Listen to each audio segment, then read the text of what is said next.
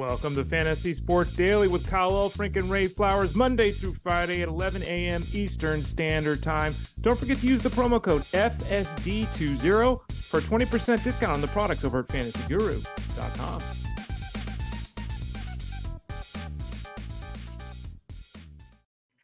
Yes, indeed. Fantasy Sports Daily here with at uh, oh my god, we got music still going on. This is so exciting. The, so exciting here to be p- part of uh, the show with Rich Maletto.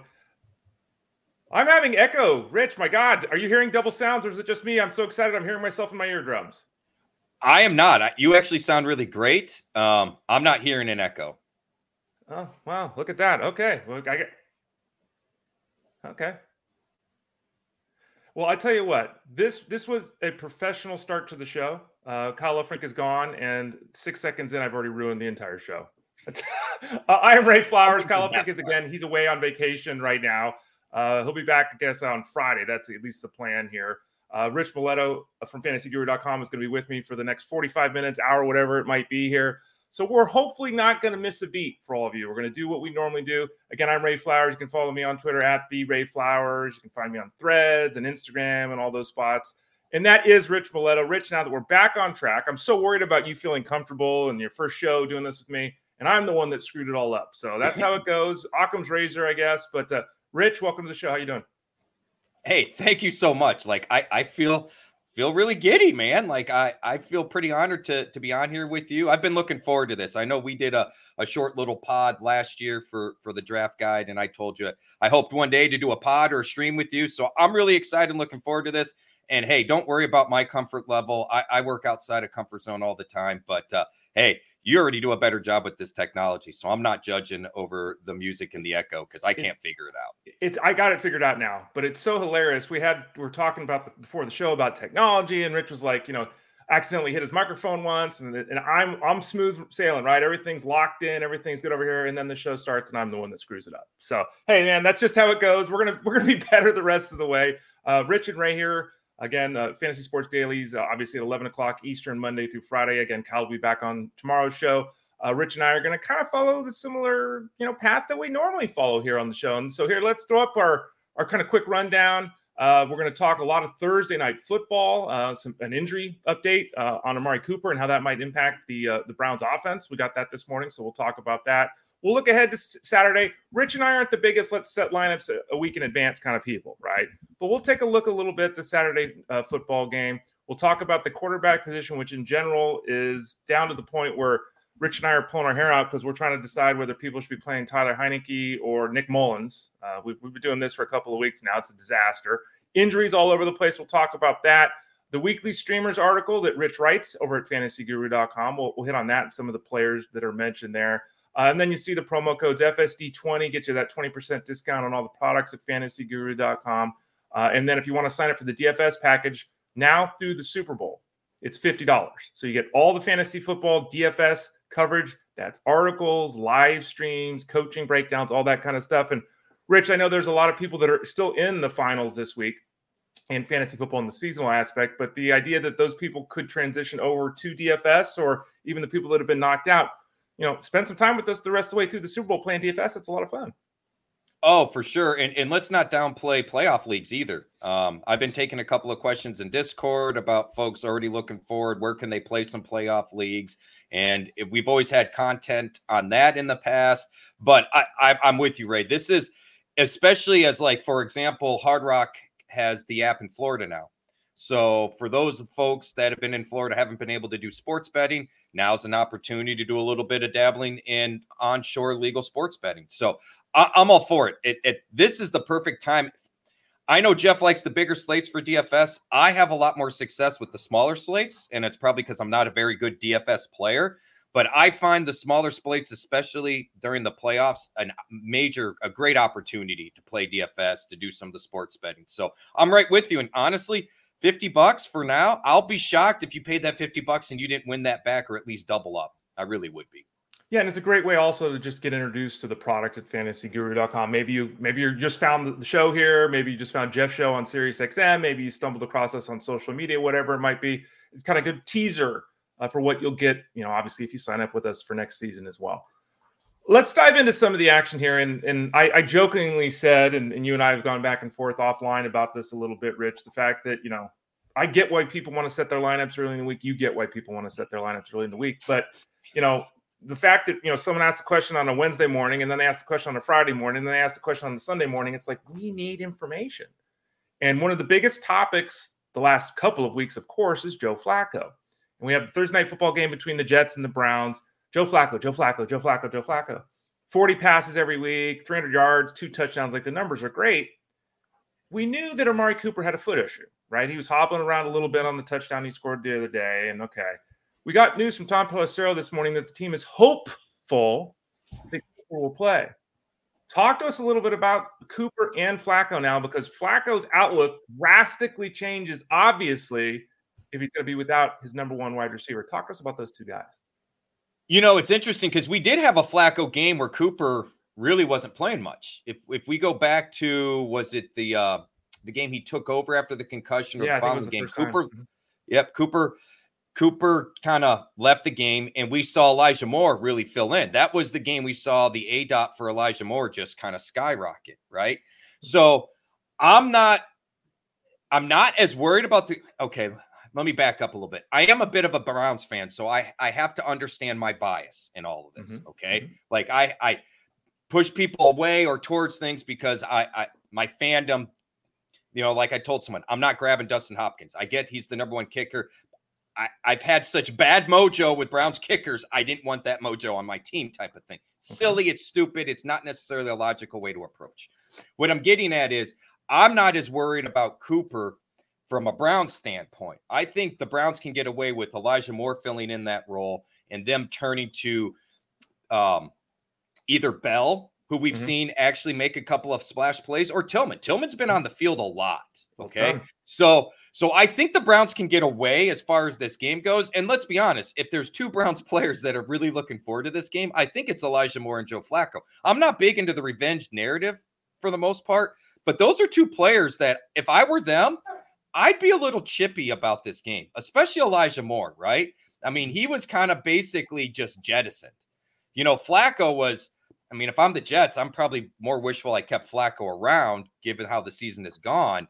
But I'm not as concerned in that regard. I think Moore can step in. I think Flacco will be fine. This is a tough matchup anyway. Like I think the whole 350 yards, 44 attempts, may want to temper that a little bit. Maybe he does start approaching that 30, 40 attempts range against this defense. But I think it, it would be smart for the Browns to lean on Njoku and the Browns running backs in the passing game than it would be because I already was concerned about Cooper facing Sauce Gardner. Like, I mean, as handsy as Sauce Gardner is, that Cooper struggles with that type of coverage anyway. So I was a little bit concerned with Cooper coming into the matchup. So honestly, if I'm a Cooper owner, I'm kind of hoping he's not playing so that that headache I don't have that decision of a headache I don't have to make. What what is the if you let's say Joe Flacco is your quarterback 15 this week hypothetically. If Cooper is out, how far do we drop him given everything? Like, do we drop him a spot or two? Is he just now out for you? I know you said you think the offense can still work, but what about Flacco in particular? Honestly, I don't think he moves a whole lot for me. I, I do think that 15 ish range, and I heard you and Jeff talking about it on air yesterday. Mm-hmm. Um, I think that's probably the right spot for him. I don't know that I would move him up or down, regardless if Cooper was in. Like, I'm not, I don't think he's such a difference maker for this offense and Flacco overall that it's a big mover for me. I mean, he's without his starting receiver. Sure, I could I could take it down a notch or two, but like I said, you, that first game, Cooper really wasn't a factor. And I thought, I mean, it had people betting on Elijah Moore the following week, and mm-hmm. Elijah Moore's been nothing since then, right? So, okay. I I think 15, regardless if Cooper plays, is probably a good spot for him. We we have a, an interesting scenario because the you know we've all we I have I think you have too we've like bashed Atlanta like what the hell's the coaching staff doing they're not using their weapons all of that. In the case of the Browns, you have a coaching staff that has completely changed what they're trying to do, and you've got to give them so much credit, right? It was 26 passes, 27 passes, 26. Now it's Joe Flacco time. We're throwing it 40 plus times. They lost all their offensive linemen. They lost Nick Chubb. They've totally revamped the offense. You mentioned the guys in the backfield, Hunt and Ford, obviously uh, at the top of that list. What do you think with those two this week? Because it's like, you know, Hunt really seems to need to get in the end zone. He's not a dynamic guy at this point. He's beat up physically. Ford's got a little bit more shiftiness. He's a little bit more involved, all that kind of stuff, but he doesn't really produce much on a weekly basis. Is this a scenario where you said lean more on the running backs? Are you thinking that the running backs like Ford catching five passes this week if Amari Cooper is down? Are you talking about them having to lean more just on the rushing attack because of the matchup with the Jets? I look, hats off to Kevin Stefanski and the staff. I, I see a lot of Browns fans bashing them throughout this year, and I question their sanity because between the injuries and to your point, the changes they've had to make, like they really do deserve kudos. I mean, this is a whole diff- this is the best the offense has looked all year, and it's a complete 180 from when they signed Deshaun Watson, right? Mm-hmm. Um, my my opinion, if I'm the Browns, I don't think you're going to run well on the on the Jets. Like Jerome Ford has not produced well enough as just a pound the ground kind of runner. He needs to be really Stefanski should kind of look at what the Rams and Kyren Williams have done, in my opinion. Kyren and Jerome, to me, kind of they're similar style backs. I think Kyren runs with a little more power and a little more, I don't know what the he's smarter. Like he sees it a little bit better. So I don't I don't want to say that they're the same guy and, and take credit away from Kyren. But if you look at how the Rams use Kyren, who's also not a very big back, and he's used they have no problem throwing to him seven, eight, nine times a game, and then the following week not throwing to him at all, right? It kind of depends on the game mm-hmm. script. That's what I think the Browns should do. I think the best way to, to get the Jets defense back on their heels is is to slow down that rush, right? I mean, the the their strength is is bringing pressure. So I, I feel like the best way to do that is screens, quick dump offs, uh, quick slants, little things like that. But you got to be able to spread them out and use your running backs and your tight ends to kind of keep those linebackers and safeties off the line a little bit so that you're not, you know, forced into making bonehead plays. I mean, that's what the Jets are going to do. They, they're they're very common to what the Browns do, what the Ravens do. I mean, the Browns should have an idea how to battle this because they they face a pretty good defense every day in practice. But I think I think the running backs need to be more involved in the passing game. And you're spot on with Kareem Hunt. He's going to get his 40% touches, but if he doesn't get in the end zone, his 3.7 yards of carry just isn't going to do much for you. And Ford, look, if we haven't gotten a touchdown from him, he's we've been lucky to get eight to 10 points. And last week we got that touchdown. It was very Ty Chandler esque, but between the two of them, they had what 17 or 21 yards and a touchdown. I mean, that was it. So if Cooper, especially to your point, if Cooper's out, you better find a way to get some other playmakers involved. And and maybe maybe we're downplaying Cedric Tillman's role in all this if Cooper is out. We got a question in chat from Taylor um, Rich saying, I, I have Cooper in my flex currently. Do you guys like David Montgomery or Mr. Ford better? Here's it's one of those questions again. We knew it was going to come up. Let's just address it. We don't know if Cooper's playing. We don't know. We're going to find more information. Blah blah blah. We know he's not 100. percent Okay, it's a short week. What do you think? If you had to choose for your flex, are you going Cooper, David Montgomery, or Ford? Okay, let's just assume Cooper's active and healthy.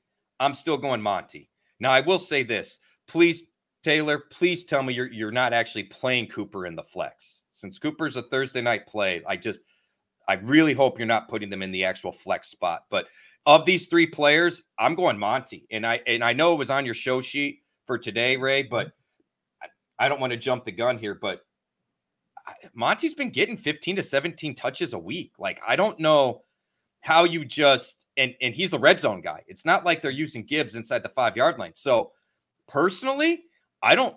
I mean, Monty's got to be a top 20, top 24 play for me just about every week. Like, I don't know how you sit him, period. All right, well, and we will circle back to that game, that Saturday night game here in a second. Uh, thanks for the question, Taylor. He mentioned he's got Diggs and AJ Brown, and I, my response would probably be the same as, as you, Rich. Get in a league that plays three wide receivers. Like these two wide receiver leagues are so bad. You're all you're doing is hurting yourself. You put a great team together yeah. and you can't play your players. So, uh, but yeah, obviously, oh, Speaking of that, since Diggs is, is there, you know, I, he's got Brown and Diggs. What are your thoughts on Diggs? Jeff and I talked about him on Sirius XM yesterday. That shows the Elite Sports shows three to five Monday through Friday Eastern time. And we both said, look, we know that it's been bad. We know that Diggs is struggling to get 50 yards and all that. But we both said if we have Diggs, he's obviously a start. We're not even questioning it. Would you question starting Diggs this week? No, I, I am in the championship in a league, and Diggs has been in my lineup since the bye week, and, and we've taken plenty of questions on him and I get that, but I he's still getting target volume, Ray. I mean, mm-hmm. if you watch the game, it's hard for you to. It's not like Diggs is disappearing. It's not like you don't see him out there either. Even balls that you know penalties come up. See, sometimes people watch the box score don't realize how skewed the target and yards are with the penalties. I mean, mm-hmm. there's a couple of times I go to the box score after watching the game, and I'm like, he only had three targets. That doesn't seem right. Well, it's because four of them came off the board due to penalties. Well, mm-hmm. there's a big difference between seven and three, right? I'm playing digs. I, you take the good with the bad. I've come to this conclusion with fantasy, and, and I know it, it frustrates people, and it frustrates my cousin. Just because you got someone scoring points on the bench doesn't mean they're a better player, doesn't mean that's the best bench play. Making decisions in fantasy is, is seriously three quarters of the battle anyway. And you and Jeff talk about it. Why have eight guys that are all the same on your roster. Mm-hmm. Like the, all that's going to do is create a bunch of headaches and guesswork. I would rather find a way, and I'm not a big trading guy, but I'd rather find a way to combine two, three of those into a tier up. So now I know that player's locked in and so on. Diggs is in that tier up. If we go back to what he did at the beginning of the year, and guess what? What's going to happen? And you know this, Ray, you've seen it everybody's going to bench him that's been talking about benching him this week, and he's going to have a bounce back game and put up 28 points for fantasy on 130 yards and two touchdowns or something.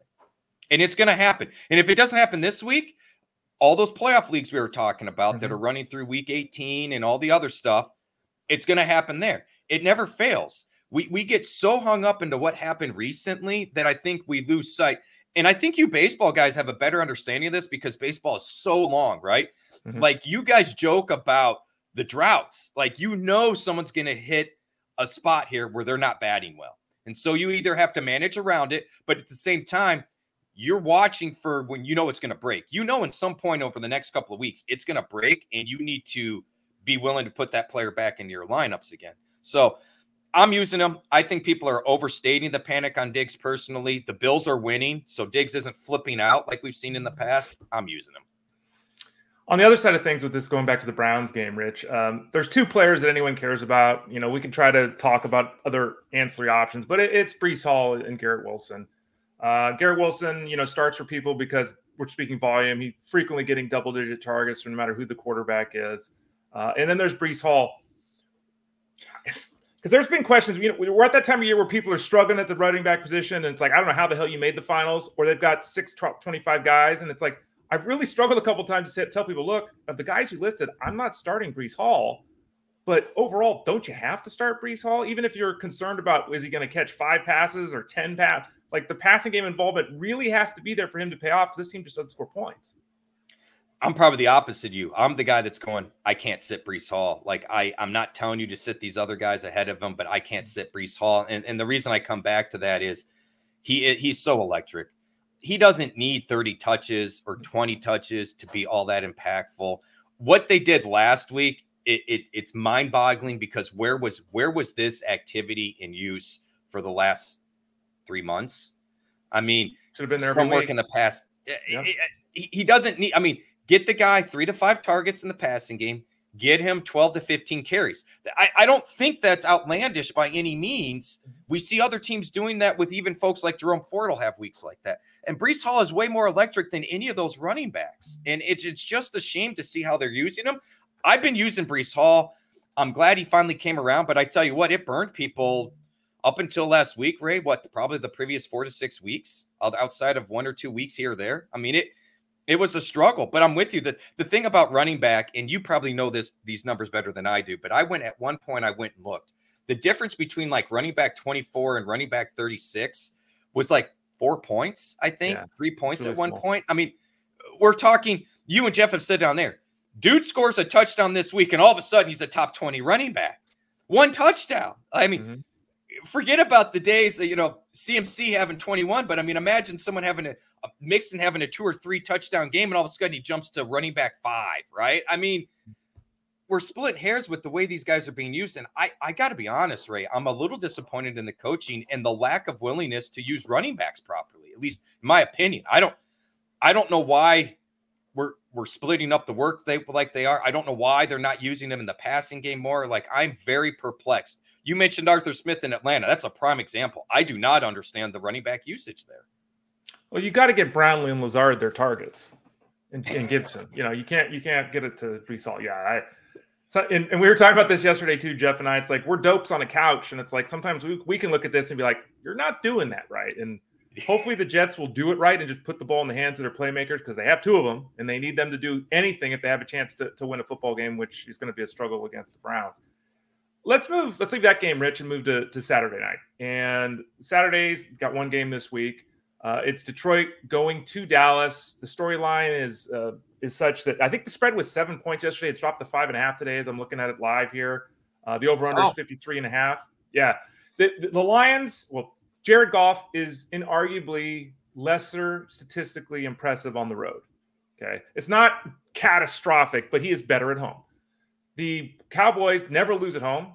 They score a gazillion points on. They set a record seven straight games to open the year with 30 plus points at home. I think they've won 15 games in a row at home. So this this is it. This is David versus Goliath in some scenarios, which is interesting because if you look at things overall, these teams are you know much closer than that. What are your thoughts since we don't talk about a lot here on the show? What are your thoughts on the numbers there? The five and a half point spread and the 35 and a half, uh, 53 and a half over under for the Lions and the Cowboys it's already moved half a point in the last hour, which I thought yeah, right. I made, yeah. I made a point to look right before I hopped on with you, and it was six. I checked in a couple of spots. I get a half point's not a lot, but I made note that it was six because that's a touchdown.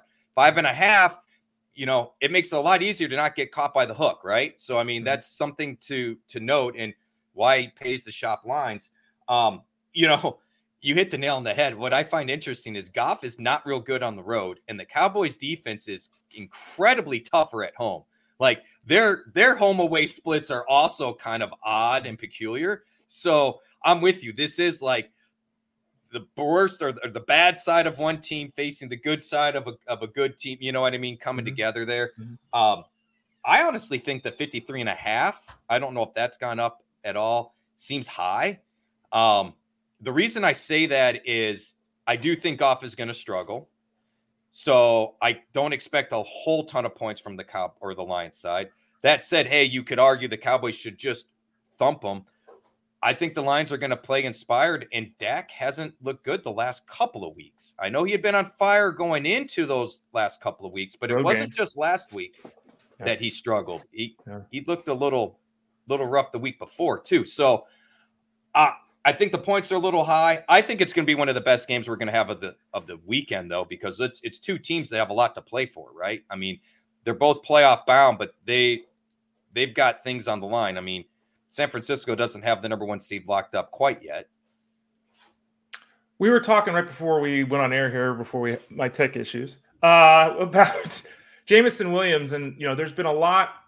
He was drafted too highly last year. He was drafted too highly this year overall, he's been a huge disappointment given the draft capital. He just has. That's a fact. But he started to make some plays. And interestingly enough, the last couple of weeks there, Williams has really started to ascend in his uh, role in this offense with the Lions. Talk to us a little bit about him. And, you know, he's not someone we're saying you got to start or anything like that. Right. But there are worse options. If you're starting three wide receivers, you got to flex, you're in a deep league. There are worse options this week than, you know, throwing a dart at Jameson Williams.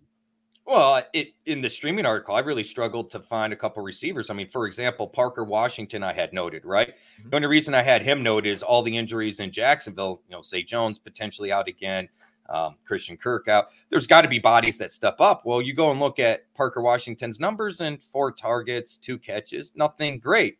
And you look at Jameson Williams, and I'm largely in line with how you and Jeff kind of teed it up when you guys brought him up earlier this year on air he's kind of a one trick pony, right? Or at least he was. He was the guy stretching the field. He was getting his two to three targets, maybe four on a good week, but they were all kind of long balls. You were hoping for one, two catches and 70 yards, maybe one for a touchdown. That's what you're hopeful for, but you may be stuck with two catches, 19 yards and nothing, right? I mean, that was mm-hmm. kind of the the range. Well, over the last two games, he's seen six and seven targets apiece his long receptions of 12 and 18 yards, and he's racked up just shy of 50 yards. So that tells me they're using him much more judiciously, I guess you could say, right? They're they're they're not just using him to stretch the field, they're trying to find ways to get him in space and let him do his thing.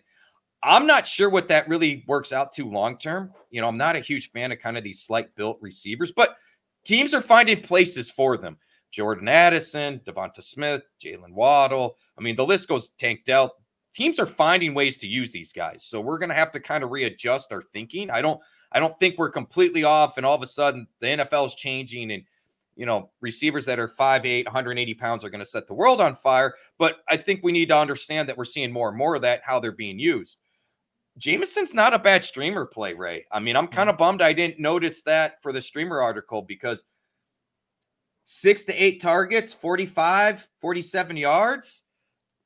You know, that's that's an eight to 10 point PPR day. You know, you mm-hmm. get a touchdown in there, and now you have a difference maker, and he's capable of doing that. So, you know, if you're scraping to get by at the receiver position, you know, last minute Cooper's out, for example, today, and you don't have a lot of options. Jameson Williams is largely largely available in most in most leagues. We'll circle back to that streaming article that Rich wrote here in a little bit with some other names there. So you can obviously find it over at fantasyguru.com. Again, use that promo code FSD20 to sign up for anything, 20% off if you haven't already. Hopefully you have already. Hopefully you're enjoying the free show here, but you're also partaking in the pay product that we have over at the website. Uh, Rich and the crew do a lot of great work over there that you're missing out on if you're not part of it. Uh, on the rushing side of this game with, with the Lions and and the, the Cowboys, David Montgomery, Jahmyr Gibbs, Mr. Pollard, Tony Pollard. All three of these guys are starting for people. Like I don't think there's many scenarios at all. Although we got a question earlier, so I guess there are some where you know we're not starting these three guys. Anything that pops, you mentioned earlier the usage of Montgomery. Anything that pops with any of these three guys, Montgomery, Gibbs, or Pollard, that says to Rich Maletto, "This is going to be a great week." says this is going to be a scary bad week anything like that, or is it just more of the hey man, these guys are getting their 15 touches, they have prominent roles in good offenses, and you're going to be playing them regardless? I think it's more the latter, right? Um, it, it, I don't want to sit here and say the Cowboys' rush defense is super tough and you can't run on it because we saw two weeks ago that's just simply not the case. Thank you, James Cook. Oddly enough, a guy that was barely getting enough carries to make an impact in the running game decides to torch the Cowboys, who have been a top five, top six rush defense. It just goes to show you it's the NFL. There's only so much you can do prediction with game scripts and and whatnot, and we're all still human. And coaches come up with ways to be creative, and you and you still have to go out there and play. So nothing is ever a lock. Um, I'm playing them. You know what I found most interesting is when you pulled this up, as I kind of went and, and just dug up on Gibbs and Pollard. Gibbs and Pollard are kind of the same guy, right? I mean, if you look at touches, use, all that, they're very, very similar. And what I find interesting is then you go and look at Montgomery, and Montgomery's still getting his 15 to 17 carries a game. It's not really used in the passing game, a target or two, but regardless if Gibbs is getting 11 or 15 touches as, as far as rushing attempts, Montgomery is still getting 15 to 17. You see Pollard getting that same kind of volume that that Gibbs gets, but you don't see anyone else on Dallas doing that kind of running, which was just something interesting I kind of noticed as I was mm-hmm. digging into this. But I'm using all three. I'm not going to get super creative here and say avoid this or avoid that. Use the three of them and hope for the best. I guess if of all the ones I'm most concerned with, it's probably Pollard actually, which seems weird because you got two running backs on the Detroit side, so you got to figure one could eat into the other. But I'll be honest, Ray, the one I'm more concerned about is Pollard. Yeah, Pollard, you know, there's been a lot of talk recently about he's healthier now. Guys don't generally get healthy in season in the NFL, but there he's he's healthier now and he's got a spring back. I'm not really seeing that. I mean, he's not the same back he was the last couple years. And this no, happens not. a lot when that backup running back gets put in this number one seat and the 11 touches a week go to 19 a week. It's hard. It's very hard because we always we space, you know, fantasy space always want the backup guy because they always look better, right? They look better because they're out there with eight carries a week and they're out there in the fourth quarter when the defense is tired and there's an 18 point spread and they're just ripping wide open. It's different game. So Pollard just hasn't hasn't been the same guy. And I think a big difference there too is he hasn't been the touchdown maker. You know, mm-hmm. Gibbs and Montgomery, to your point, Rich, those guys score touchdowns. Pollard, you know, it's been hit or miss with that piece, even with the success of the Cowboys offense. So that's something to think about as we sit here in week 17. We did have a question in the, the chat uh, from Alan M. He needs to sit one of the following players. And I bring this up because you mentioned James Cook, who is one of the options here. James Cook had the, the big workload last week, didn't do much with it for the Bills. James Cook, Rashee Rice, Davante Adams, Amari Cooper. It's a PPR league. We need to sit one of them. Is it as simple as saying Cooper's not 100%? He's out?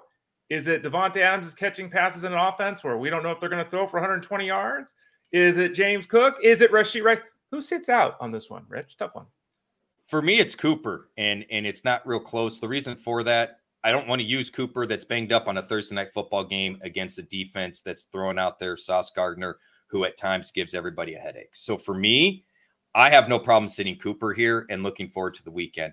I I know Aidan O'Connell didn't throw or complete a pass after the first quarter, which is absolutely mind boggling. But I look, if he's that bad, then just throw Jimmy G in. Like, I mean, e- either that's going to improve, or I guess he's already a, a dead man walking the coach because he's in an interim role. But I can't, I can't sit Adams. I know Cook was disappointing last week, but the four games before that, he had been league winners. So I'm using Cook.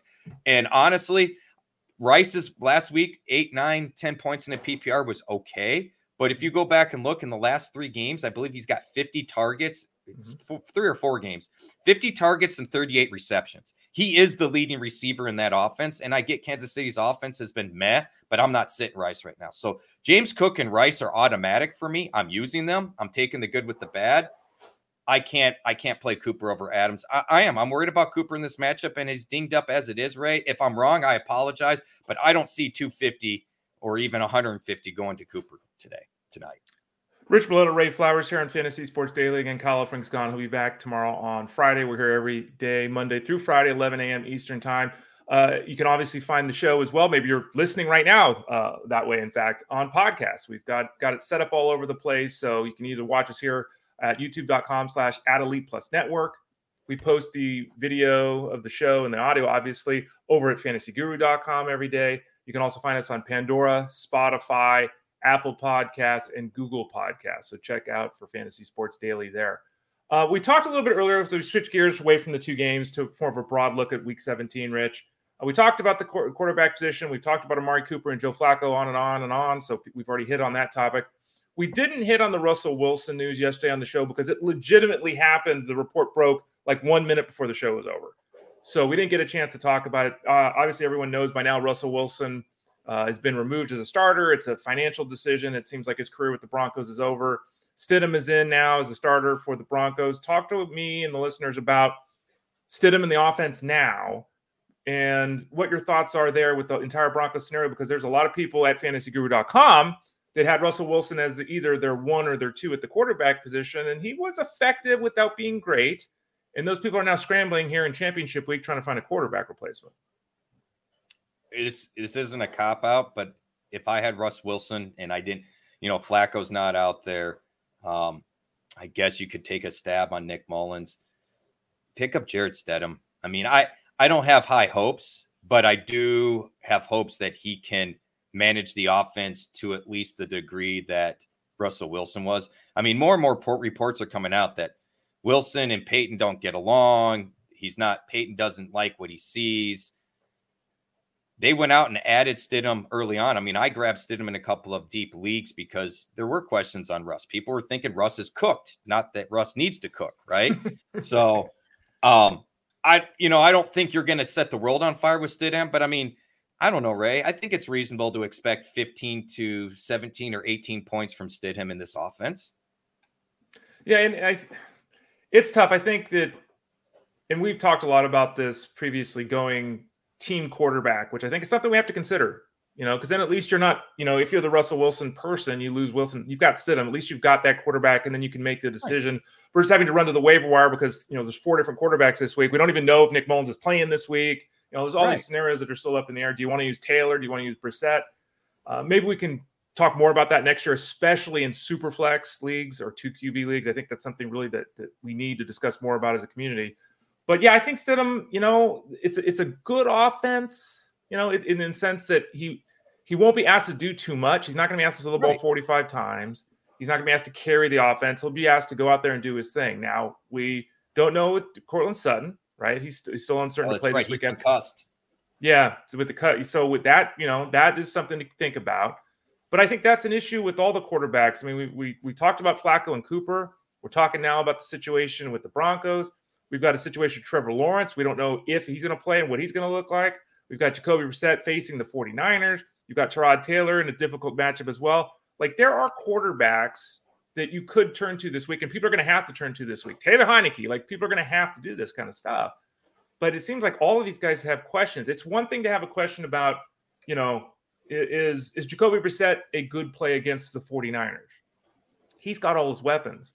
In the case of Stidham, he may not have Sutton. In the case of Flacco, he may not have Cooper. In the case of, you know, so you know what I'm saying here, Rich? It's a it's a difficult minefield to navigate this week when we're talking about the streamers at the quarterback position.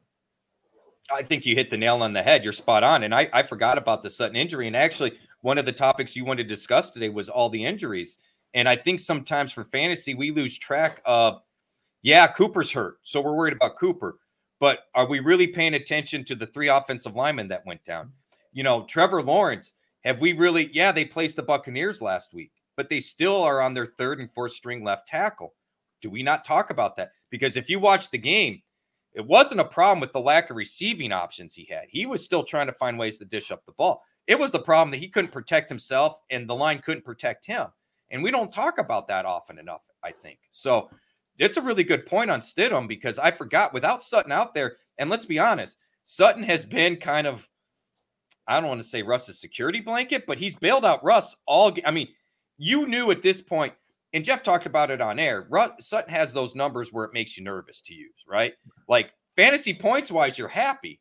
But mm-hmm. when you go look at the target share and, you know, A dot and all those other things that go with it, it's like, ooh, boy, we've been kind of lucky with Sutton. You know, if he's not catching that 70 yard touchdown, ooh, this is a rough game for me. So that's a very valid point. And, and, you know, I'm sitting here going, geez, Jarrett Stidham or Tyrod against the Niners. Like, wow, that's, I mean, he does have his weapons, but wow, that's, especially coming off that embarrassing loss to the Ravens.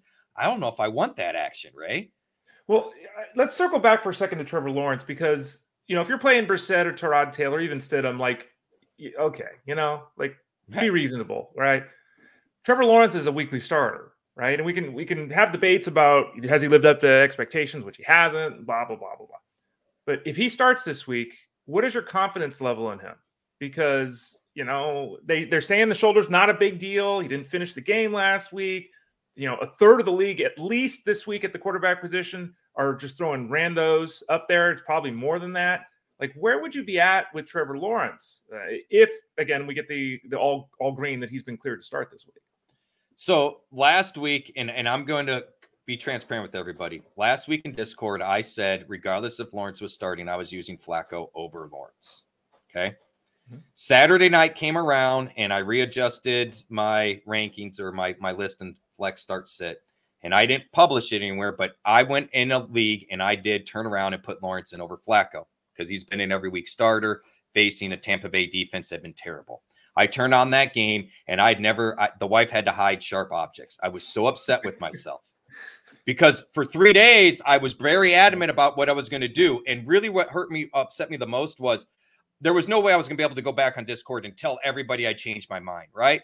So now I feel like I'm a, I'm a, I got a double standard. I said I was going to do something, and now I reneged on it. And you know what? It bit me. Wouldn't have mattered anyway. But 30 points versus nine points. Point I'm getting at is Lawrence's shoulder wasn't hurt that whole game. Lawrence looked terrible that whole game. The Buccaneers have been shredded numerous times this year by different teams, teams that are met for passing deep or passing offenses anyway. So I got to tell you, Lawrence, he's got to be near where we talked about Flacco being QB mm-hmm. 15 ish. Right. I think Lawrence is right 15, 16. I mean, I would, even in a tough matchup without Cooper, I'm using Flacco right now over Trevor Lawrence. He has looked better the line is beat up, and Flacco maybe throwing two picks, but he's still throwing 300 yards, and he is not nearly as beat up. He's not running around dropping the ball off the side of his leg because he forgot how to carry a ball. I mean, it's so bad. It, it's so bad right now in Jacksonville. Like, and and I don't know. He, they're mad at the receivers. Ridley's not running the right routes, and he's the only mainstay you have left outside the tight end Ingram. You know, Parker Washington can't get in his good graces because he either runs the wrong hot route or gets his quarterback hurt.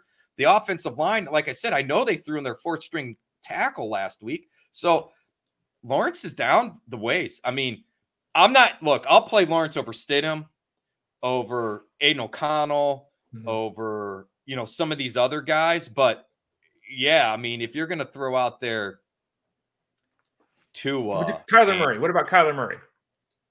I would use Kyler. I would use Kyler over Trevor Lawrence right now. We talked about Jared Goff, who struggles on the road. Would you use Jared Goff? I probably would. I know it's a crap matchup, but I probably would. What if we got down to the Gardner Minshew, David Carr zone? Minshew, uh, see, if Pittman plays, I'll use Minshew. If Pittman's out, give me Lawrence. Um, as far as that, yeah, I, am going Lawrence over. I mean, is Carr gonna finish the game? Like, I don't, I don't even know what's going on with Derek Carr, man. I, I really don't. Like, maybe you can enlighten me because that is. Well, I I don't know. I can't enlighten you or the listeners. Uh, I do know that the Saints are, are, happy if they if they get ahead, you know, seventeen to three. They're not throwing a pass in the second. half. You know, they're just going to try to win the football game. So it's tough. You need a shootout with Derek Carr, and he, he he's another one kind of like Russell Wilson. It's like there are a lot worse quarterbacks than Derek Carr. Yeah, stats aren't always there. He's always beat up. You don't know if he's going to finish the game. It's like I, you know, I think Derek Carr. It's funny. He's what is it? He's one of three quarterbacks ever for three thousand passing yards their first nine seasons, whatever the hell it is. Like he's he's not that bad, but to your point, yeah, I don't have confidence in starting him. Um, and I think coaching matters. It, it, does. It does. Schemes, game flow, all that kind of stuff. You mentioned that earlier too. Um, a final question on this before we, we move on. Uh, Triggerfinger says Geno Smith or Trevor Lawrence. Rich Maletto had to decide against these two disappointing quarterbacks. Which one would he go with this week? Uh, I I despise both of them right now. I'm going Geno. I can't trust the shoulder with Lawrence. I can't trust the O line th- this may be one where I, I would regret it later, but I'm going Geno here. You mentioned uh, you sent me a note right before uh, the show started, Rich, and, and we're going to start talking a little bit about injured players. And you wanted to kind of broad picture the discussion about injuries this time of year and all that. Share with the listeners what your thought was with that comment. I I kind of wanted to get your feedback. Ray, you've been doing this a long time. I mean, and but I mean, it, it's not. Look, you're not that much older than me, right? I mean, mm-hmm. but you've been doing this a long time, and and you and I have talked off behind the scenes. You know, calculating by newspapers, doing it by hand, mm-hmm. um, setting up formats so it's easy to score by hand. All, all these things, right? And when we first started doing that, those of us that felt like we really had an edge was because we felt like we either knew where to get the info, how to get the info, or had the info, right? whether it was because we watched the game or whatever. And this is before Sunday ticket existed, right? So it's not like we had the opportunity to watch every game. We were at the mercy of whatever in market games we watched. And like we had a, a rule in one of the leagues I was in, you could only go off the box score. And so you didn't know, you know, healthy inactives weren't really a common thing. Did right. the guy play or not play? And so if you had a zero as far as no touches, no work. It's not like they we we couldn't go to NFL.com, pull up the playbook, and look at snap share. Like that stuff didn't exist. Mm-hmm. So you had to kind of work for this information. And we had bet, hey, the guy didn't play. This guy was automatically the backup, or we went to the next highest on the bench. We did different things like that. We really started to lean on beat writers, I would say, in the early 2000s, where we were getting pretty good info. Like we would find out, hey, so and so didn't practice today. The team's very quiet. I saw him limping on the field, so on and so forth. We used to get some honest feedback from people's eyes. Maybe they aren't really good at watching football per se, but we were getting factual info. They were on the sideline, they were on the bike, they were warming up. The team said this. Now it's like we're getting information that is intentionally misleading. Like we are getting these beat reporters to either just be mouthpieces for the teams and you know, I go back to Arthur Smith getting fined for the whole Bijan Robinson thing and him getting all offended about, oh, this is just creating drama. Here's the problem. And I had this discussion with my dad. You know, we were in Discord and somebody won like 10 grand or 60 grand on a DFS play. Someone else won six grand or eight grand on eight grand on a bet. Okay. Mm-hmm. These things swing significantly. If you bet the under on Bijan Robinson, knowing that he had a headache and wasn't going to play, that was big. And I understand a lot of these books are giving money back, but offshore's not. And, and at some point, this is going to stop. These books aren't going to just give away money. They're doing it to keep people roped in. But my point being is Arthur Smith wants to think that it's a game and he's being all creative and he's not showing the other team what they're doing. What they don't realize is there's vested interest from us fans. And the more vested we are from a betting and DFS and fantasy standpoint, the more in tune, the more we're tuning in, the more we're willing to pay to have five different streaming options just to be able to watch all the games. When you start taking away my vested interest, I'm not as motivated to do those things. And it's gotten really frustrating. And I don't think the team, you know, the beat reporters are being the mouthpieces because that's how they're keeping a job, right? I'm not mm-hmm. going to bite the hand that feeds me.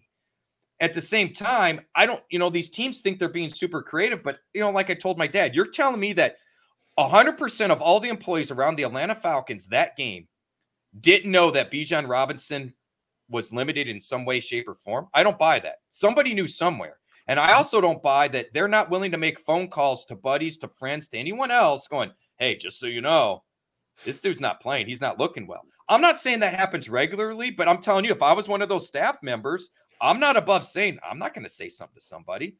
Uh, we know these players play fantasy. Mm-hmm. You're telling me that, that, that the other employees on the teams don't? Come on, man. We got a guy that's in a a NASCAR garage. They have different. Uh, this one league he's won two years in a row was all Penske garage folks for the most part. We see this. It's not like these people don't have lives and they're not humans. So I'm just very frustrated that we're not getting any info on any of these injuries. We're finding out so last minute. We're finding out very little. And I kid you not, Ray, back in 2010, we were being told right now, Mari Cooper's got a blah, blah, blah ankle. Mm-hmm. They think that's what it is. His odds of playing tonight are probably 70, 80%, but they want to test him out. They think he'll be a little bit limited, but we'll have to see when he's on the field. You and I would take that and go, he's playing. Look, mm-hmm. guys, they're going to shoot it up. He might be a little bit limited, but temper your expectations. Don't expect 250. But, you know, 80 yards and a touchdown, 120 touchdowns still in play, depending on the matchup. And we're not getting it. And and I guess my thing was, Ray, I kind of wanted to get your take on it because I know you've been a part of this circuit much longer than I have. You've been much more in tune with this. I don't know why it's changed and what's changed other than COVID happened, people got lazy and they found ways to do the job without actually being there, and nobody seems to care now. Well, we know that some beat writers do like they do interviews from their house. Like they're not even traveling with the team.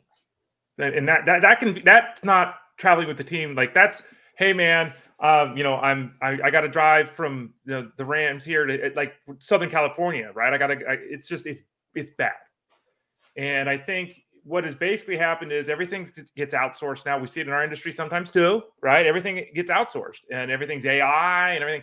And it's it's come to the point because I we all do this. We set we check Twitter Sunday mornings. We're doing Stardom Cinema advice. There's like three people that break stories. It's like it. If it's not coming from Schefter, uh, if it's not coming from him or or uh, uh, what's his face, Rapoport or like Palmer, like there's like a handful of guys that that's it. Pelissero, excuse me, that's it. And then we'll get the beat reporter will report it five minutes before the inactives are listed. And it's like you're not giving me anything. The inactives will be out in five minutes. You're not changing the ball game here no. at all. Um, so I don't. I mean, I don't know, uh, Rich. I think that there's a lot of reasons for it, but I think you hit it directly. Would be my my final answer would be that they work for the team. And I think that the, the, the days of hey, I got a news story that we're going to break it here. Hey, hey, Rich, I got a story. They don't do that anymore. They don't. They don't no. do it anymore. And you know, how does Adam Schefter at you know six in the morning on a Sunday rip off twelve tweets that has every bit of information about every player, whether they're on the Colts or the Niners or the Raiders or the Broncos? How does he know all that? Because someone's saying, "Hey, Adam Schefter, here's the," but they don't tell their own beat writers. Their, their own guys covering the team aren't sitting there watching them. They, the, the beat writers themselves are limited sometimes at what they can even watch and report on. There are rules the NFL has put in place. The beat writers can't report certain things they see at practice. They'll get fired. So I've never understood either. There's so much money involved in fantasy, in, in, whether it's DFS or seasonal, in the betting piece. I can't believe that it's gone on as long as it has this badly. Because I, I just there's billions, literally billions of dollars at stake with this. And at some, well, there's been talk of class action lawsuits with the Joe Burrow thing and the, the Bijan. At some point, league's going to get theirs, Rich. They just have to. I, I guess what, what I find really more concerning is is what you just said there at the end. There, there's a lot of money on this. Okay. I, I am a tinfoil hat wearer. Okay. So you can you can poke fun at me and, and push back. I'm not going to be offended. I wonder how much behind the scenes money is involved with some of this. Like, is Vegas getting the info that us laymen's aren't? For example, is there is there compensation made somewhere that people writing the lines, whatever it is, because I can't believe that these books that have look, I don't care if I'm a high roller. I'm a, we're even high rollers is only talking thousands of dollars. These houses have millions of dollars of money backing up their lines. You know, I mean, we talk about it's a Super Bowl, one touchdown, how it skews and how much the book makes or the book loses. I guess what I'm getting at is they stand to lose a lot more than the average Joe, you or I. We can do a class action lawsuit, but the five or $25 that we're going to get out of the deal is not going to make a difference. Mm-hmm. However, somebody that, and I'm not above saying the mafia is involved or anything like that. Like I, I get all tinfoil esque, I go deep here. But my point being is, I don't believe that they're going to be willing to not have the information and be willing to take these losses with so much money on the line. And so I'm frustrated because I feel like we're not on an evil, an even playing field. That folks like you and I are struggling. We are working hard to get this information. You know, when people ask me questions about players, and I'm like, wait, I didn't hear about an injury. Yes, I do layman things like go Google, I go to the team's website, I click on the website's writer. Like I start digging into these rabbit holes trying to find any and all information. Last week or two weeks ago, I was trying to find information on Alexander Madison's ankle. Nothing. I could barely find out that it was an actual ankle. I had to go to the game day broadcast when it happened to find it was an ankle. Everything since then, oh, he's not practicing, he's not practicing. No information. And I don't believe that the books are are taking that lightly are going, yeah, we don't need information. Bullshit. Either they're not putting lines out because they don't have the information, like we saw in the Seahawks game. I don't know if you noticed that, but right up until kickoff, you couldn't find any lines on any Seahawks. Not DK. That was the whole. Um, Who's going to quarterback Geno that Smith, week? Lock, yeah, yeah. Geno lock, Smith lock, lock playing. Mm-hmm. None of them. No, no Kenneth Walker. No rushing. No lines. So you're telling me when when everybody was joking that we didn't know who the quarterback was, that Vegas pulled all their lines and wasn't going to do it, but they're fine putting lines out with all this other crappy information. I just don't buy it, Ray. I, I feel like there's something behind the scenes going on. And honestly, us laymen's, we've got to be careful. That's that's kind of where I'm at with it. Joel says that uh, you should pull the curtains closed and roll around on the ground tonight because you're going to get whacked, Rich. Watch your back tonight. I, the, the wife tells me that all the time. I got to be careful what I say on podcast. She keeps telling me that all the time. Uh, speaking of injuries this week, bringing it back to week 17, we we don't know with Josh Palmer. He's got a concussion issue, so we don't know if he's going to play. We don't know with Michael Pittman, who's dealing with zone concussion issue. Uh, Josh Jacobs continues to just we don't got a lot of info. We keep they keep saying he's okay to play, he keeps not playing, so we're dealing with that. Isaiah Pacheco's got a concussion issue, uh, and then we've got the Jordan Addison news. We're uncertain with Jordan Addison. And Jalen R asked a question here, and this question, this name has come up over and over and over and over and over. Let's be very clear about the ankle issue with Jordan Addison, because I've seen people say this, oh, he's been ruled out. Jordan Addison has not been ruled out. We don't know if he's going to play. Okay. I don't I don't know if he's going to play. Rich doesn't know he's going to play, but we do not know if he is going to play or not. The team has not ruled Jordan Addison out yet. In fact, there was a report saying the exact opposite. He's got a chance to play.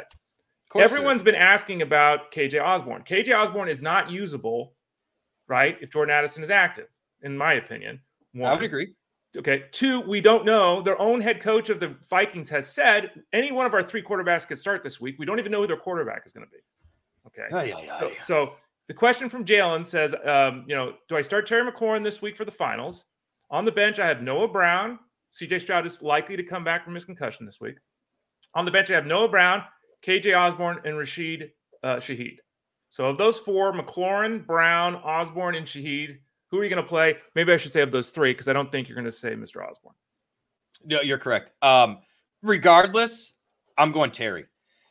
Tyrod has, or not Tyrod, I'm sorry, Jacoby has had a history of leaning on his top one or two guys. And yeah, he does like the tight end too.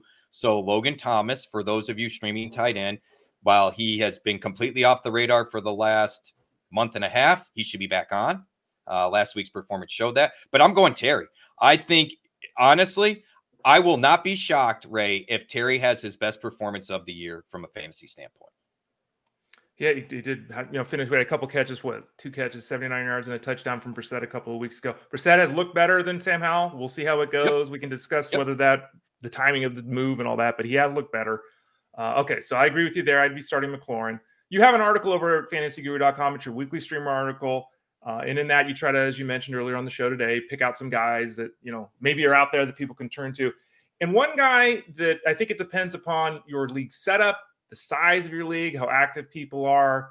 Demario Douglas is one someone that you you've got listed there this week, and like in my league, there's a league where I've been starting him for you know weeks when he's healthy, right? Because it's like I'm in a 14 teamer and with three wide oh, receivers oh, and all of that. He's a, he's a, perfect start for you then.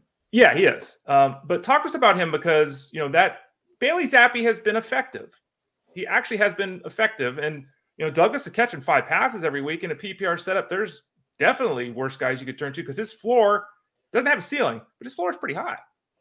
So I think you know people soured on a little bit because he got hurt, and then when the quarterback change went to Zappe, Zappe was kind of leaning on Parker. Like DeVante Parker has quietly become that same kind of role. He's not getting as many targets as Douglas, but he's getting that like consistently now. It's been like 40, four catches for close to 70 yards. Um, so he's been in that 7, 10, 12 point range in a PPR. And Zappe seems to have have a thing for Parker, at least it looked that way for the first few weeks.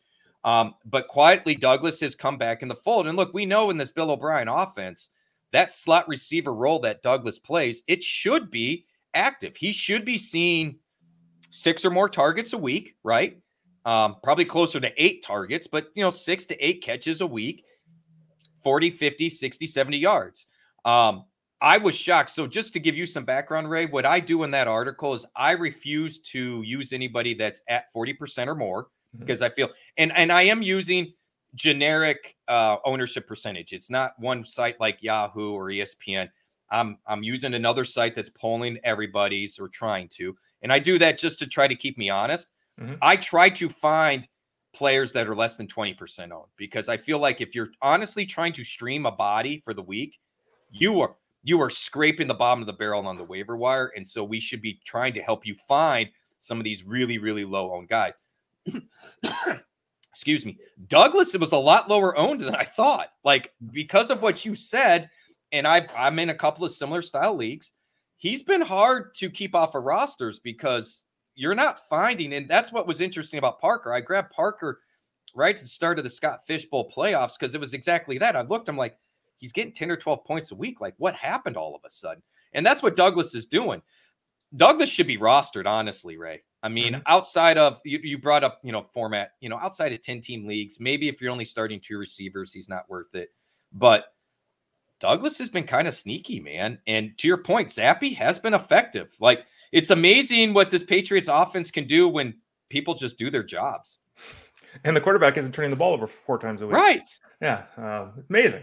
Uh, another player listed in your article, and this is the guy that, you know, we, we, this team is without the starting quarterback. The team is without the uh, wide receiver two. They may be without their wide receiver one again in Keenan Allen. They may be without their wide receiver three and Josh Palmer. And here's Gerald Everett, who's catching you know five passes every week, right?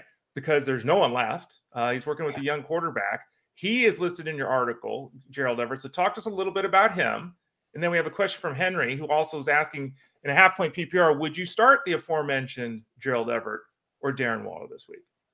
So interestingly enough, Everett and Ferguson are both getting like eight targets a game for the last month.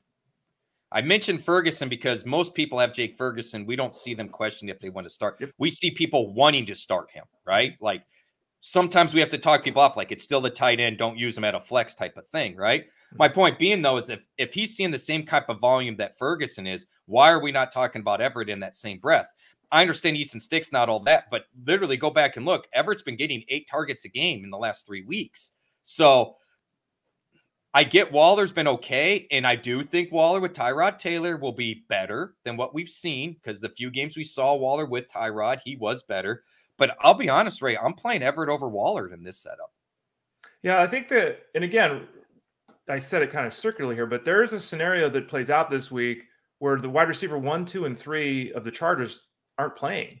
Right. Like, aren't on the field. And that group behind them, four, five, six, that's there's a bunch of five foot nine dudes, and it's not They're not good. It's not, yeah. And so Everett becomes a very appealing uh, streaming option. I, I, agree completely with, with Rich there. And the tight end position has been better than we anticipated. That's also fair to say. Um, in years past, recently, guys like Gerald Everett, you couldn't find a guy catching five passes a week on the waiver wire. Couldn't do it at the tight end position you, you that guy was scooped up for 50% of your budget in week three, right? Like that was a huge right. thing. Uh, but this week there have, I mean, this year, excuse me, there have been some options. Uh, if you want more options that you could possibly turn to this week off the waiver wire, Rich and I are always in Discord over at fantasyguru.com. His article is up right now. The weekly streamer article over at fantasyguru.com is also available. We'll link to it on the YouTube page. You can see it there, directly go, or you can obviously go to fantasyguru.com. I mentioned earlier, Rich, I was very bad. I mentioned my own personal social media, the at the Ray Flowers, but I didn't allow you to mention yours. So why don't you give the listeners where they can find you beyond the website as well? I don't know if that was so bad, Ray. Do we really want him going to my social media? I, I mean, let's be honest here. Yeah, good, good, point. So you you can find me on X or Twitter at Fantasy Bosco. Um, I am on Instagram, but I don't really do any football stuff on Instagram. I will say this: if you want a breath of fresh air, follow Ray on Instagram. Like I kid you not, I probably interact more with Ray there than anywhere else. Um, but we're both dog cat people. I'm not as big of a cat person, but we're both pet people. So Ray's Instagram is just a, a, a it's a blast. It's fun. So I recommend checking it out. Um, I follow Dexter as well and Ollie. So I mean, you know, I, he does it well. But you you can see dog pictures there. That's about all I post on Instagram. Dog and, and football jerseys or photos. Um, and honestly, I don't even know what my handle is on Instagram. Um, I probably have to type it out. So um, you can find me on X or it's a B bazooka. What is it? I think it's Balzonja. Balzonja. Oh, there you go. There you go. Yeah. I think it's Balzonja. Yeah. Which is a, a, play off my Facebook. Long story. I could tell you sometime, Ray, but I changed my name on Facebook to Harry Balzonja, B A L Z O N J A.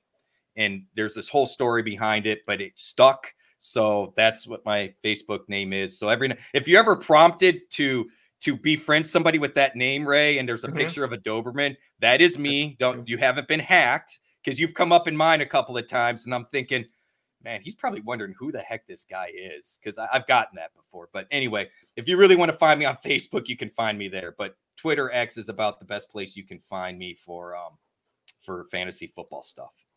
And you can find again Rich and I over at fantasyguru.com. The promo code's on the screen right now. Actually, the promo code's not on the screen right now. The promo code is now on the screen. FSD20 that gets you 20% off all the products football, baseball, basketball, hockey, racing, whatever it is. FSD20. We also have that promo uh, going, promotion going, even though there's no code necessary. You can sign up for the DFS NFL package the rest of the season. That's this week, next week, and all the playoffs, all the way through the Super Bowl. Uh, just $50 right now at fantasyguru.com. And that gets you articles, live streams, Discord, all the interactions uh, for for uh, fantasy in the DFS space. If you're interested in doing that as well. So, Rich, I think we're kind of out of time here today. Uh, appreciate you jumping in again. Kyle Elfrink will be back tomorrow. Uh, really a lot of fun. Thanks for coming on, uh, and I'll let you get back to the hard work of answering the thousands upon thousands of questions from our winning members who are in the finals over on Discord at fantasyguru.com. Hey, don't downplay your role there, Ray. You have been amazing the last two weeks, three weeks. You have been in there so much. I, I have been. I've gotten burnt, and I've been in there less.